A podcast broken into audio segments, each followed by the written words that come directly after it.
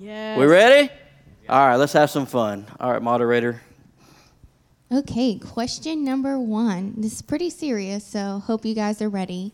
Um, who would win in a fight, Pastor Jeremy or a fifth grader? Is food involved? Yeah. If food is involved, I'm going with Pastor Jeremy all day long. He, Food's involved, definitely me, but it also depends on how big the fifth grader is. I've seen some big fifth graders. I've seen some big fifth graders too. I've Uh, seen some big four-year-olds. I'm not a betting man, but I'd probably put my. Well, We'll just skip this question. Well, no, I know it's fair. Um, I'm 36, so I mean things are breaking, just breaking down rapidly. Hannah's in fifth grade. I think she could take you. I think Hannah could take me, yeah, for sure. Yeah. If I was a fifth grader trying to fight you or fight me, my strategy would be just to run around and get us winded. Yeah. And then when we, we're about to pass out, then I'd jump on us and take all our money. Do something that involves having to pop something before we can run, then I think we'll be we'll be good. If it involves food, though, I'll fight dirty. Oh, dude, I'll go with Pastor Jeremy. He will push down a fifth grader in a heartbeat over food, We'll especially if it's barbecue. So that's what I'd say. Yeah. All right. Good question. All What right. else? Question number two. The Bible describes the earth as being flat. Is the earth flat?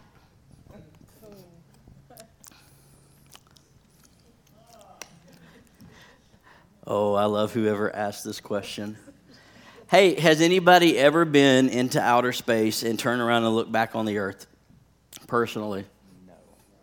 So, could anyone ever, like in here, say for a fact that you have personally seen that the earth is either flat or round?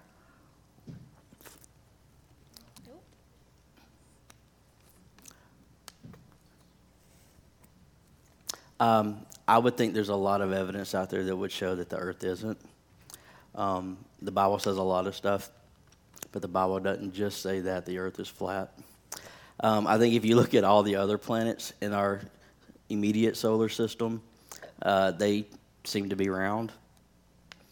So, I don't know, it might be odd for God to make all of them round and then make the earth flat just for kicks and giggles. Not saying that He couldn't, but saying it's highly unlikely. But um, I don't know. You guys got anything you want to add to that? We may have uh, just misdefined flat and round, so maybe the Earth is flat. You know what I mean? I'm not real familiar where the, the Bible says Just that, kidding. that or teaches the earth is flat. Um, and and uh, just doing a quick research on it. Um, and verses such as uh, Job chapter 37, 18, uh, 38, 13, and Psalm 96, 1 Corinthians 16 and 30. Uh, they actually refer to the, the stars and a, uh, residing in the dome. Um, so, you know, and you got to when you read the Bible, also you have to understand that these people are are they don't have space shuttles yet, you know, or, or anything like that. So they're literally taking uh, what they see and and relaying that and what God is speaking to them. So uh, everything, the principles of the Bible are true. Uh, but as far as the Earth is flat, me personally, I would lean on the side as a science teacher that the Earth is uh, is round. But there are mentions in the in the Bible where the Earth is dome shaped also. It's there. So unless you get out and personally see it, I don't know. It this is a, a real popular question in a lot of conspiracy theories surrounding the flat Earth right now. They they quickly took this down, but the Flat Earth Society actually said at one time there are Flat Earth Society members all around the globe. They had to take that. I'll let you. I'll let you take a minute and, and think about that. They had to fix that real fast. Um, I would say rather than dive into a, a conspiracy theory about that, that you may or may not ever, because I could show you all kind of proof to say the Earth is, is round, and you could say, yeah, but that's a cover up, just like the moon landing. And then we could just, you know, I don't know if the moon landing was a cover up or not, probably not. But a lot of people think that it was. So it's one of those conspiracy theory things that I think you can just get so involved in that you forget that the mission of the church isn't to prove whether or not the earth is flat.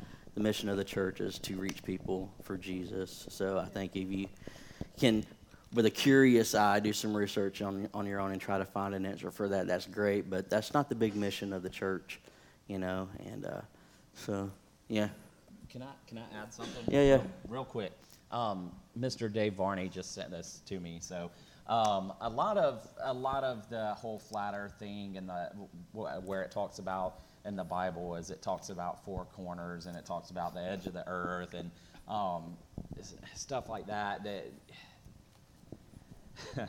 anyway, I don't want to get super deep, but it does say in Isaiah 40, 22 that God sits above the circle of the earth. boom, boom, boom. Um, some translations say sphere. Just, just putting that out there. Um, Yeah. I would even ask, what's the point of caring that the Earth is flat? Does that make sense? Like, no, like to me, it would be an interesting thing. This is one of those things I like to. I study all kinds of random stuff, so I get where the question's coming from. Me, So, me too. so- I, I, I believe that there's a Bigfoot, but I, I could care less if you don't. dude, there may or may not be Bigfoot among us this morning. Yeah. I'm not gonna We're losing when, it's just- focus. I'm just saying. Perhaps we should All move on to the yeah, next what's question. What's the next question? Let's move Next on. Next question. Welcome to our staff meetings, though. It goes a lot like this. 15 hour stuff, man. All by myself. In practical terms, how can the church start to change the perception of the world that we are judgmental, bigoted, not inclusive, etc.? I heard all but the first part of that as a the church. Could you ask that In one practical terms, how can the church start to change the perception of the world that we are judgmental, bigoted, non inclusive, etc.?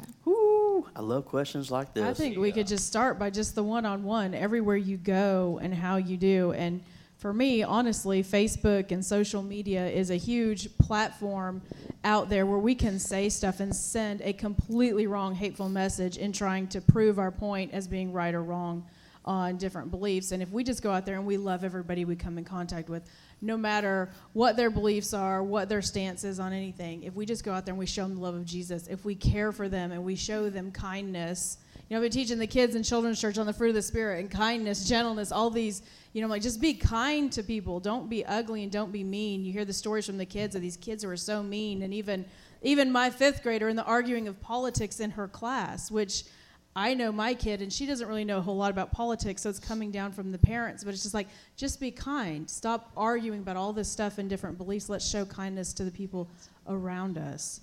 Just Yeah. one on one. Every every contact you have, and, and social media is a huge platform for that.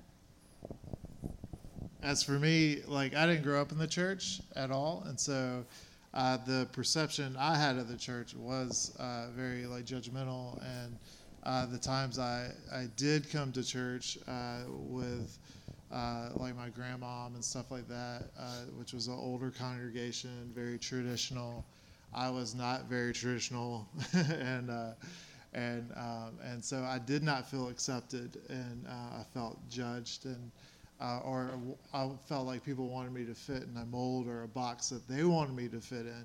Um, and so when someone invited me to church, when uh, actually Mike Hoff, uh, you know, invited me to church, and he looked like me, and uh, but he he had the love of Christ in him, and I actually uh, told him no a couple times, and then he built that relationship with me, and and invited me, and then when I came to a youth service.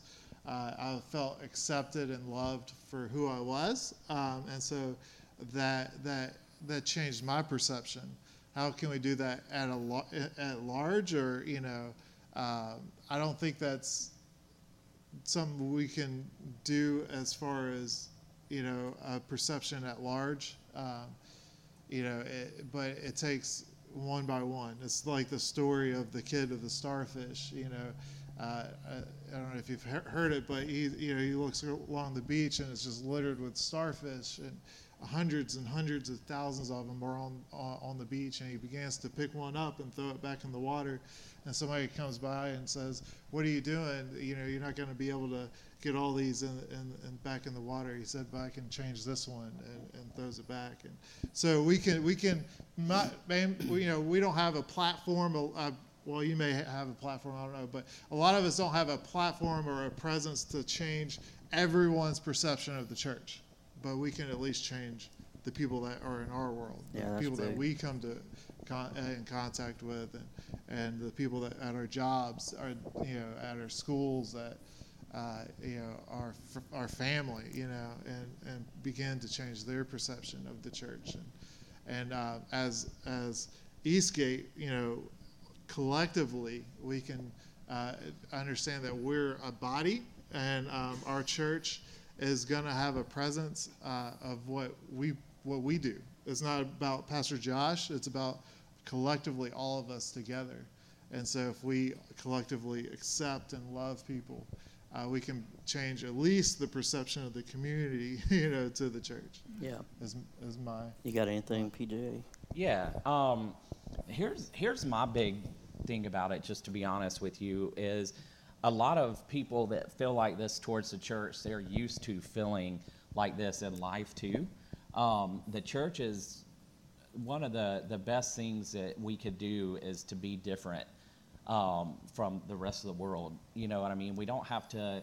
We don't have to just constantly fight about the necessity to be right all the time. Especially as Christians, um, we we can give up that right, and uh, a lot of the times, by trying to prove a point or prove the existence of God or just using some examples, a lot of the times we, we tend to get our emotions involved in it.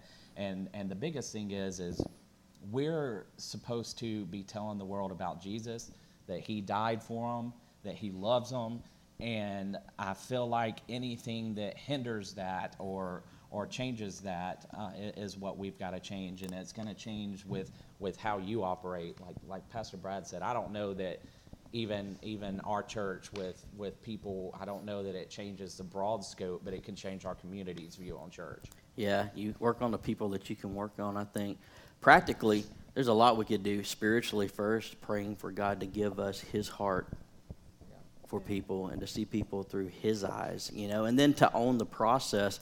I think is this is this might be where church misses it sometimes. This is where I used to miss it in my walk with God. Is that I would just think that that stuff was awesome, and that everyone else was going to do it, and I could just kind of glide by and just hit cruise control, and I didn't have to worry about loving people. I didn't have to worry about it personally. I didn't have to worry about trying to reach people for Jesus. I didn't have to worry about serving people because the rest of the church was going to do it. And I think that messes us up a lot as a church. We got to own the process personally to make sure we're doing our part and uh, loving and serving.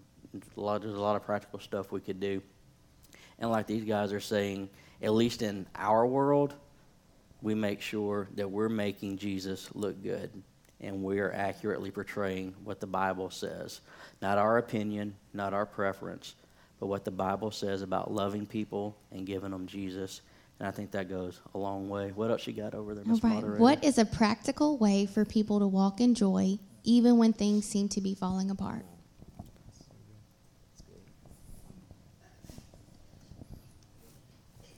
I got one, but I'll wait if you guys got something. For me, I don't know. This may be silly to some people, but for me, when I'm sitting there and I know that I don't want to feel joy and something's falling apart on me and I, you know, and I'm just feeling all the emotion and frustration or whatever, I, I actually verbally walk myself through it and I say, God, you are not capable of doing this. And so I speak out the situation as though it's not. And it's like, well, that's dumb because God is capable of everything. He's given me this. And I just walk myself through the process. It's just kind of a real practical, silly thing, but I just tell myself, God is able. He created me. He knows every part about me. He knows every emotion that I have. He knows what I'm walking through. There's a whole line of people before me that have walked through way worse. And I'm blessed. And then I start looking at the, the good, the positive things in my life, the things that I do have that other people may not have. And it just helps me to get my mind back in the in the right place and, and going to scriptures and what does the scripture say? You know, keeping that constantly before you and having that inside of you. I would uh, say James 1 2 says, Consider it pure joy, my brothers, when you face trials of many kinds, because you know the testing of your faith develops perseverance. Perseverance must uh, finish its work so that you may be mature and complete, not lacking anything. Um, so when James is here, he, he's saying, Consider it pure joy.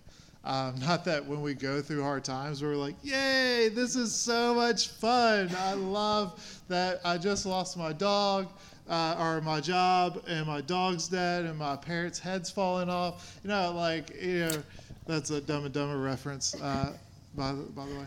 Um, but, uh, so we, you know, we don't like necessarily want to jump up and down and say, "Yay!" You know, we're going through a hard time, but um, we consider it joy. And mm-hmm. I think about Paul and Silas too. Uh, they when uh, in Acts they're doing things for God, they're living right. You know, uh, they're doing everything that God's called them to do, and yet they find themselves in the middle of the prison in the middle of the night. And the Bible accounts that they're they're singing psalms and uh, are singing praises and giving God thanks. Uh, at that time, I think when we when things are going bad, and uh, when things are going, um, I'm having a rough stretch, or uh, you know things are are happening that that are are tough, uh, and we're facing the valley, you know, in life. Uh, you know, we might not feel like singing those songs of praise and giving God that, that joy. But I, I also believe that uh, feelings follow actions sometimes, and that if we begin to sing that praise before we feel that joy, it will help us. You know what I'm saying? If we yeah. begin to thank God for the good things. It's, and for me personally, I I'm just naturally drawn to the negative, and so I I try very strongly to to uh, divert my mind back to the positive. And like I'll see a situation, and, and naturally I, am like, well, this is wrong, this is wrong, this is wrong. But I, I, have to be cognitive of that and aware of that, and then begin to yeah. say, well, what is right in this situation? And um, and if we put most things that we go through, if we put it in perspective, there's something that we can praise God about. You know what I'm saying? And finding that that thing that we can praise God for and then begin to praise Him through the hard times. Perspective's huge, especially when you're going through. How many of y'all have ever gone through a season that just stunk in mm. life? It just was not fun at all. I mean, there's a few of us not raising your hands, probably because either one, you're either fibbing in church or you just haven't lived enough life yet. Uh, you go through seasons where things just stink. So this is incredibly uh, real life. This question. Um, here's something that helps me personally when I go through uh, rough rough times. And actually, I'm, I'm just coming out of a, an incredibly difficult few weeks. Um, so this is real fresh with me.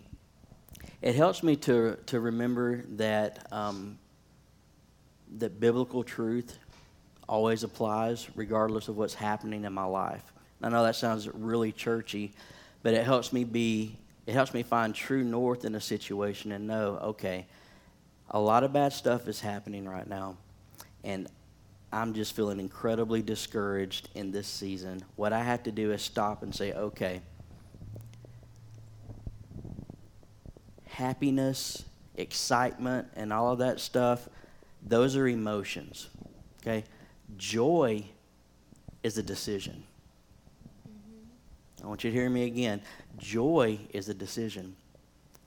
Choosing to put my hope in the Lord or choosing to put my trust in the Lord, regardless of what I see happening around me, is a choice. And when I get to that place in a tough time, that's a huge step because now my perspective has changed. And James uh, can, can jump in and I can say, okay, regardless of what I'm walking through right now, I know this that God can use this to refine me. He can use this to build me. He can use this to make me a better tool in His hand. And I also know that the Bible says that on the other side of whatever I'm going through, that He's already working right now to work it together for the good of my because I love Him and I trust in Him. So I know the Bible's true in that. So regardless of what I'm going through, that helps me process and get perspective. If I were to turn the lights out in here, okay, it would change the atmosphere of this room because we would not be able to see where the chairs are, right? But would it change where the chairs are? There's no way. That's how it works in life. Environments are going to change, situations are going to change, circumstances are going to change. But where the chairs are, where the biblical truth is, where the principles for life are, they're, that's never going to change. Okay, so you got to find true north on that. You might not be happy right now, but joy and happiness are two completely different things. And so I began to focus on what God has done for me in the past. I think someone said that focus on what He's done. And I know that if He's faithful and He loved me then, that even though I'm going through a bad situation now, He's still faithful and He loves me now. And He's waiting on the other side of this, and He's faithful and He loves me there too. Make sense? So that's some practical stuff. True north, find it in Scripture and decide. Regardless. Now this is this is easy to say, and I know this because I'm just coming out of a season like that. You know, pastors go through rough stretches too. Um, it's easy to say that uh, that that I have the joy of the Lord till I get a phone call and I find out my dad's having a heart attack. It's easy to say I've got the joy of the Lord till um, a mentor that's poured into my life for years passes away. Or there's someone that I've been trying so hard to get into church and disciple gets killed in an accident. You know, uh, real life stuff that happens until we lose those people that we love. Then we find out whether or not we're emotionally based or if we are mature enough to make a decision that I'm going to live my life based on what the Word of God says, not how I feel in a season of life. Because I know that what I'm feeling right now while it might be bad, it's a temporary thing.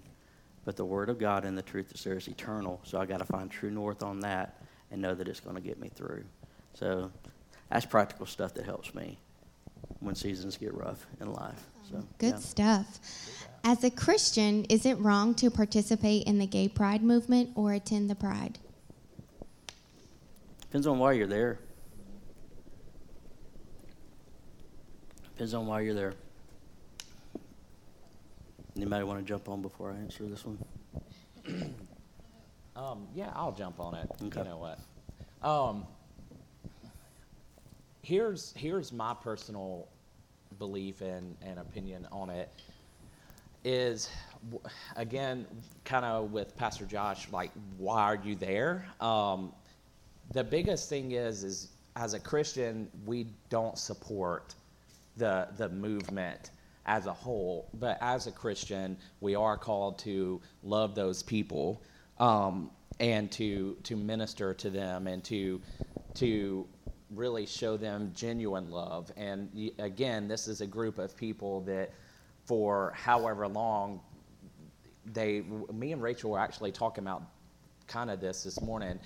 Um, people are you're seeing a push for um, equality and stuff because these are people that for whatever reason they feel like even whether or not it's true or whatever they feel like they've been judged and they feel like they're judged all the time and so for for Christians we can come in and it's a good opportunity to minister to them um, but uh, on the flip side of that like I'm not going to go up just because my friend asked me to. I'm not going to go to a pride parade. Um, however, if we were there ministering or, or as a church ministering, I think that would be a good thing, but not picketing. Picketing, yeah, I think that's counterproductive. I get, I get why people do it. It, it depends on why you're there. If you're supporting that movement, I'd, I'd say, hey, you know, it, you're probably not at a place in your walk with God yet where you understand exactly what the Bible says about that. The Bible is very clear um, about homosexuality, homosexual relationships, and it's called a sin for a reason. Um, I don't know that I would show up to support, um, you know, someone making a porno. I don't know that I would show up to support somebody getting plastered at a bar. And I don't know that I would show up to support someone and, in you know, who was going to sleep with his girlfriend before marriage.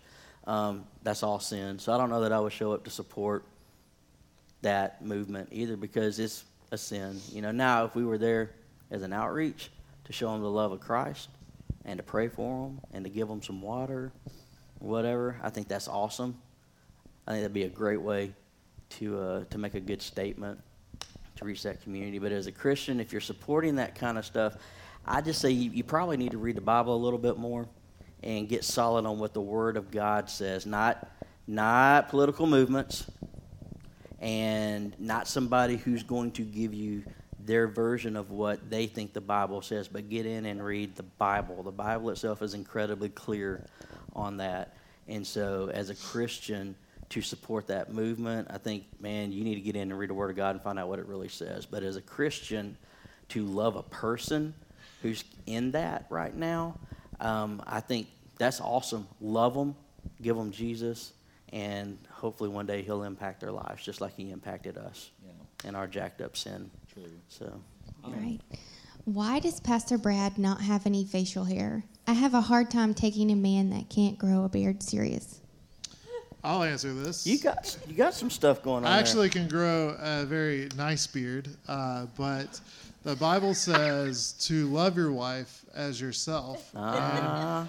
And my wife actually doesn't like my beard. She doesn't mind how it looks, but I like to kiss my wife uh, because I love her very much. Amen. And she does not like the, the stubble and it, it scratches her face up. So, the, the biblical principle that we're going to learn from this is that the Bible says not to just wives submit to your husbands, but it actually says submit to each other and to love your wife as you, Christ loved the church and gave himself up for her. And See, Jesus' that's- beard got ripped out. That's a real so- long answer just to say because I like kissing my wife, and that'd be. But I mean, there is, But like, I- legit, there is some deeper because, like, in the past, like, I personally hate shaving, um, and so it would be easier just to grow a beard. Yep. And uh, and I have to shave like, I really I should probably shave every day, but I shave um, just about every other day. And uh, but in the past, I have let it go. Um, but I mean, real talk, there is a little bit deeper to this though, because she would, you know, she just doesn't like the beard, and so um, I have learned that um, I put her interest above mine, and it has blessed our marriage immensely. And so, See, We're, we're kind in of the opposite with me and Rachel because without my beard, I look like a, a fat baby. And we just go somewhere in the middle. So Yeah, we're good here, and somewhere I'm in the middle. I'm completely with So- that. See, so I we're tried the full beard thing, and it, I always get that itchy phase I can't get past. But she she wasn't a fan of it, so we went with this. Yeah, I actually have some stubble right now. I've been lazy. it's a good rugged look. I'll shave tonight. Tonight's shave manly. night. So now you know way too much information about us. Awesome. Um, so I know the Bible says no drunkards in the kingdom, but what about the verse that says a little wine for the stomach? Is it just a question of self control?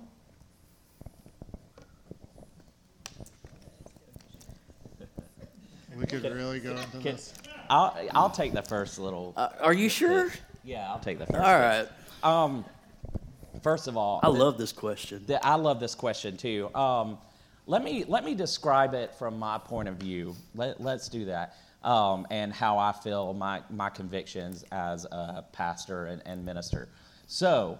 Um, I do think it boils down to a self control issue. I also think it boils down to whether or not you've struggled with drinking in the past or if you have family who struggled with alcoholism and stuff like that. I know this is a good example for me. Um, I don't drink because of the sheer fact that there are a lot of people that know me as a pastor and look up at me as a pastor.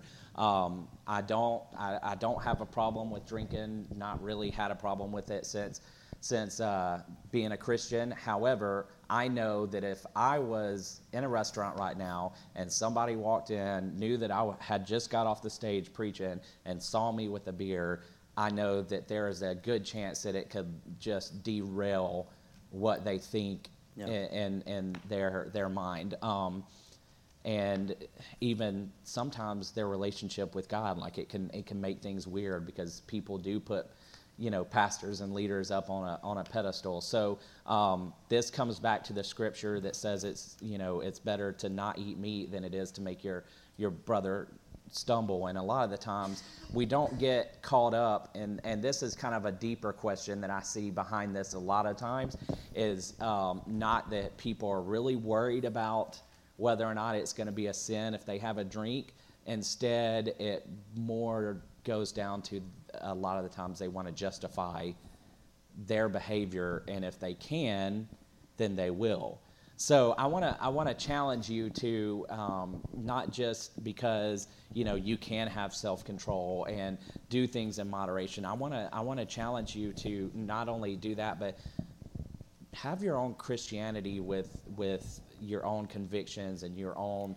You know, God will tell you if He wants if if he thinks you're okay with having a drink every once in a while but also think about at that point like where what is your ministry doing you Yeah. know what what what's the point? I have some friends that just genuinely like beer.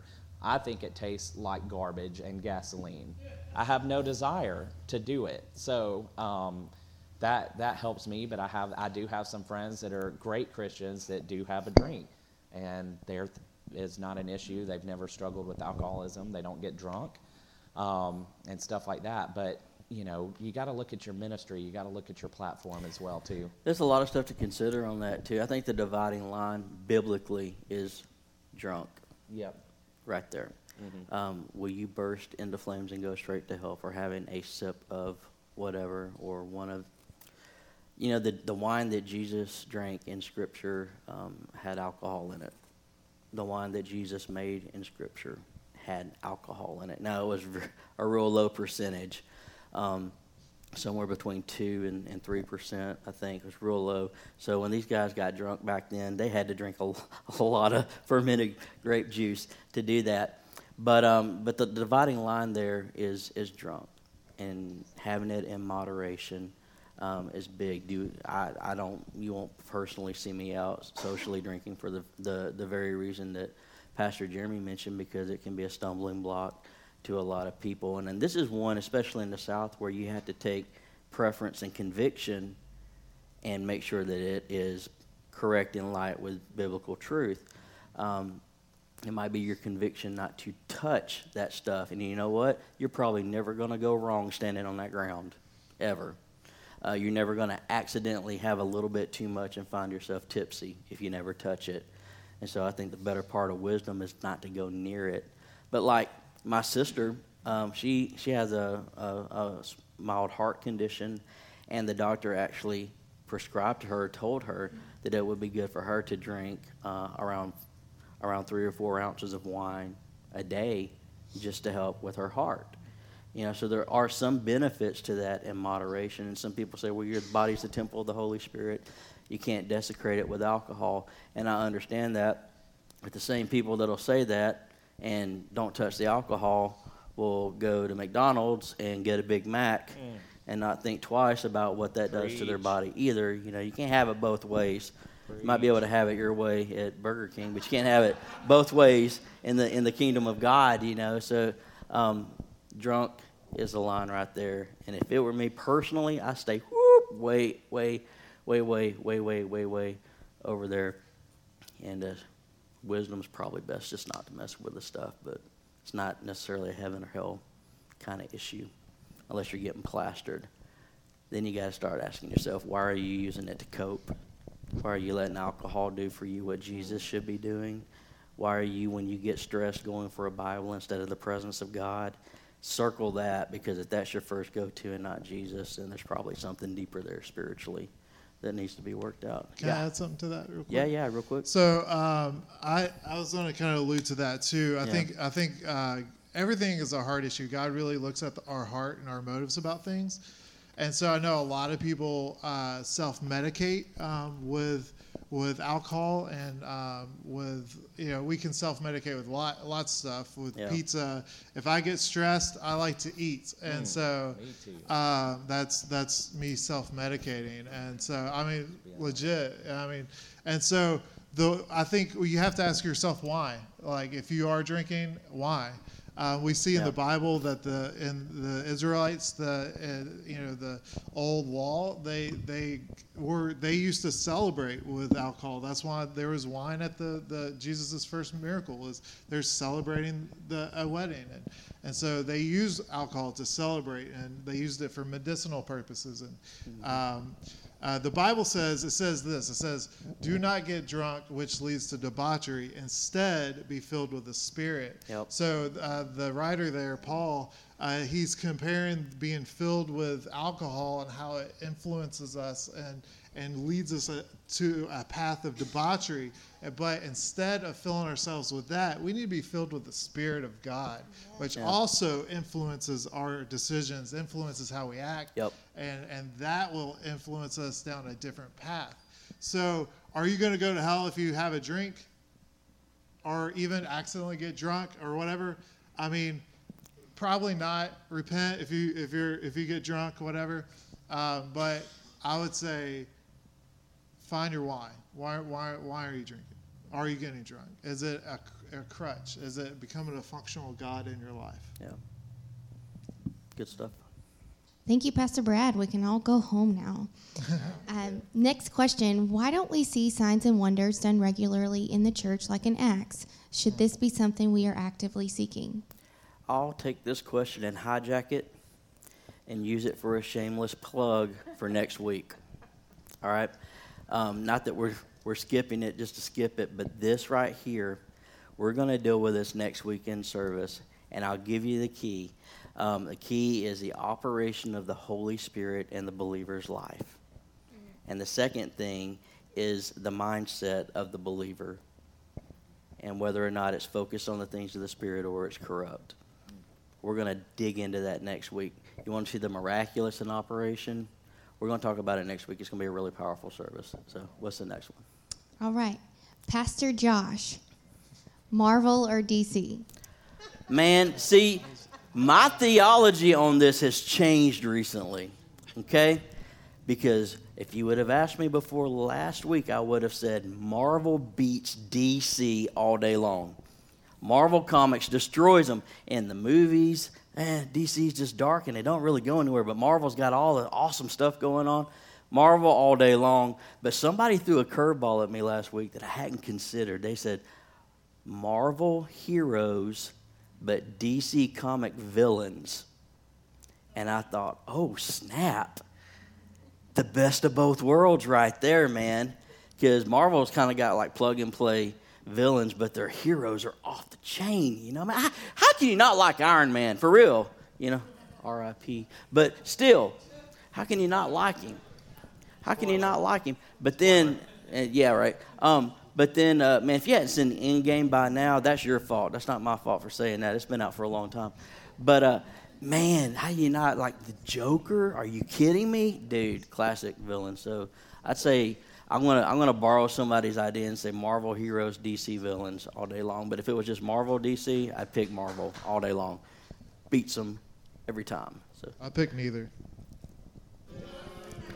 boo.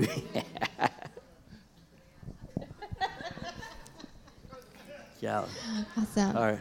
In Islam, they teach the birth of Christ and that he's a prophet. Is it possible that Islam and Christianity were the same but diluted by man over time?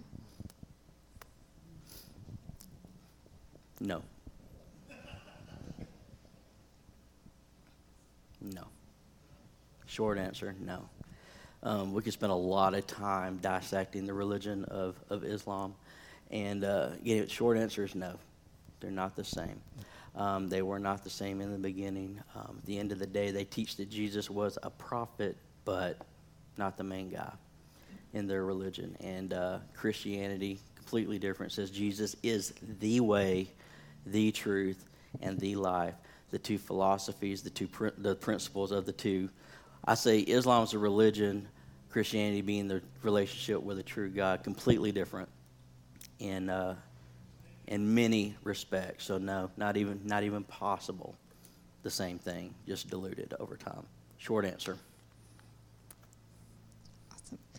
If you, you- want, if you ask that question and you want more info, come get me. We'll kick back and drink some coffee and we'll talk it through. But yeah, that's a trying to give a real concise answer because we're getting to where we're out of time. Awesome.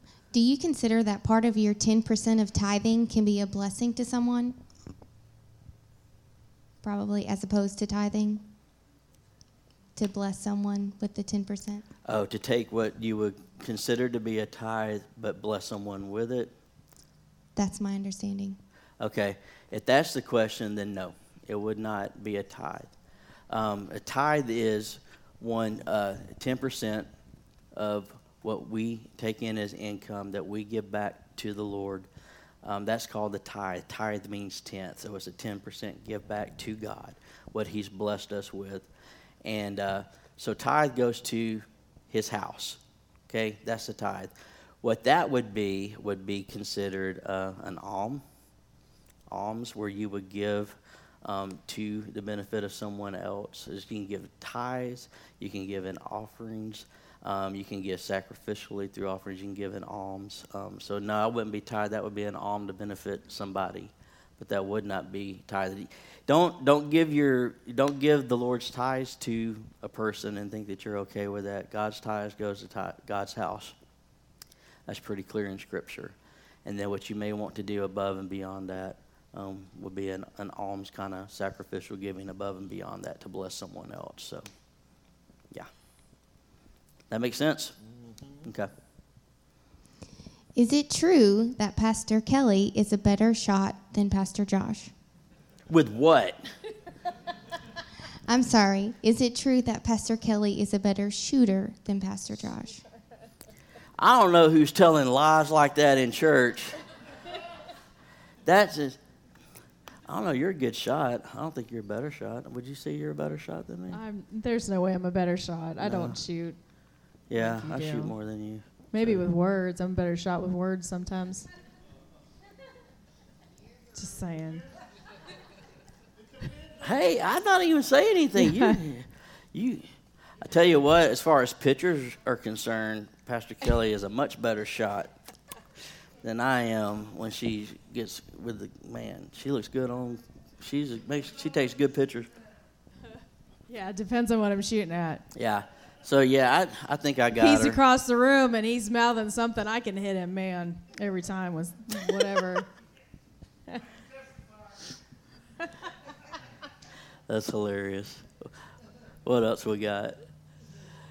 Why do good things happen for me, but nothing good ever happens to me? Like, why do I have to be in pain physically and mentally?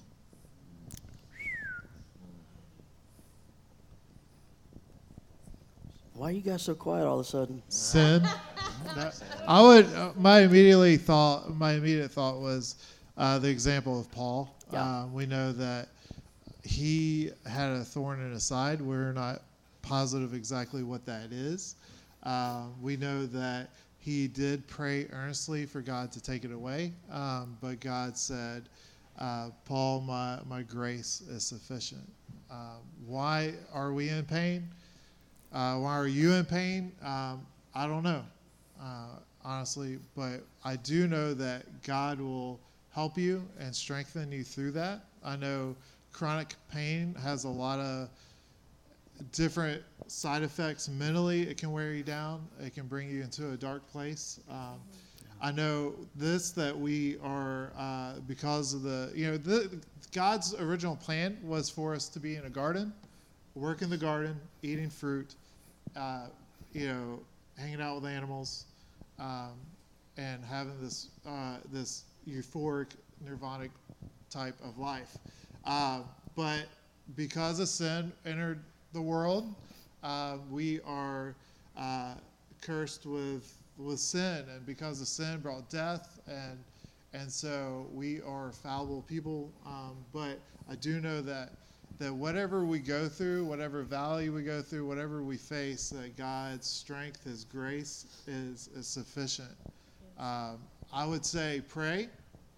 The Bible also says, uh, "Do not stop praying." So if you do have this chronic pain and you're you really want to be healed, uh, don't give up hope. Yeah. We do serve a God that uh, still does miracles, uh, and I would encourage you to be here next week um, for um, the sermon that we just plugged, um, because I do believe in signs and miracles happen today, Yeah. um, and I believe that God is able to heal you.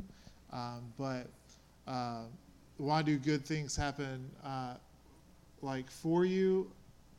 Like I, I guess you know you're seeing blessings like happen like maybe I, I'm not I'm not real clear on the question, but See, I've had yeah, that. so, like I get that though, because like I'm in, I like how you see God open open doors for you and and how great things are happening for you, but then why don't awesome things happen like with you healing and all of that. Like I've got a knee, my right knee.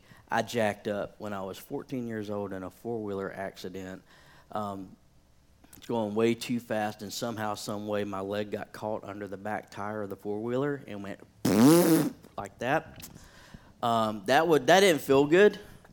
Jacked my knee up, and it's never been right since then. And I have prayed and prayed and prayed and prayed and prayed and prayed and prayed for God to heal this thing, and hadn't done it yet. And there's some weeks where it hurts a little bit. And there's some weeks where it hurts a lot. And uh, I don't talk about it much, but it's just there constantly, you know. And it's weird because I pray for other people and I see God heal them.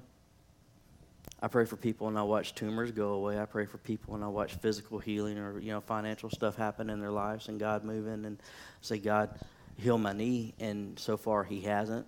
That doesn't mean that he's not going to. You know what I mean? Because I can keep asking for that.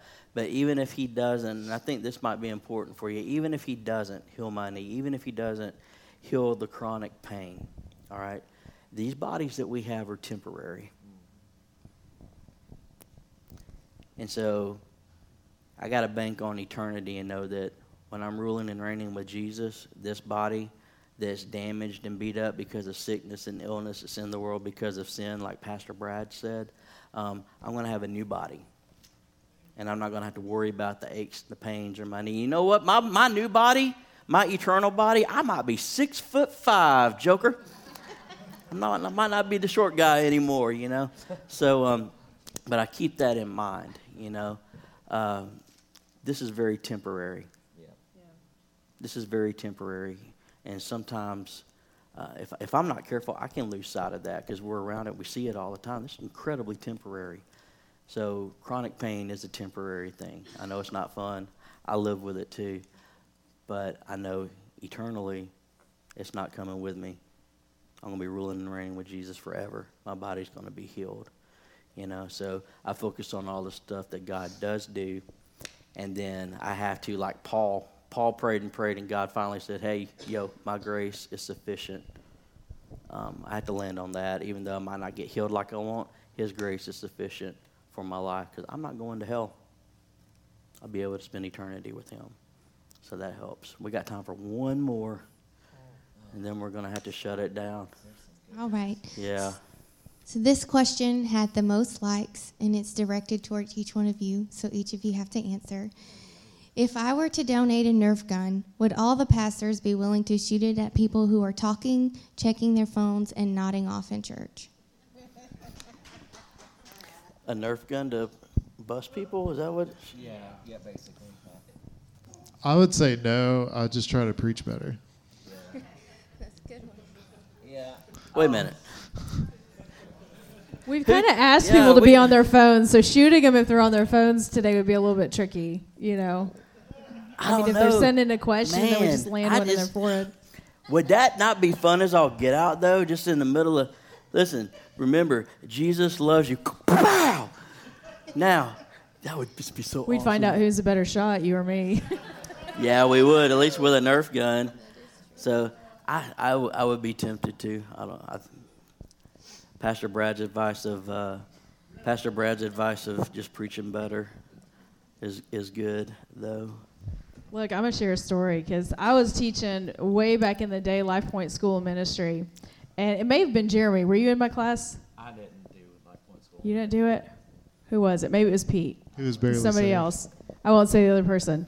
Anyways, they would nod off in my class, and I found that has been so like I was much younger than I took a highlighter and I was like, boom, just drilled them with it, and I was like, I told you to stop nodding off, go my class away.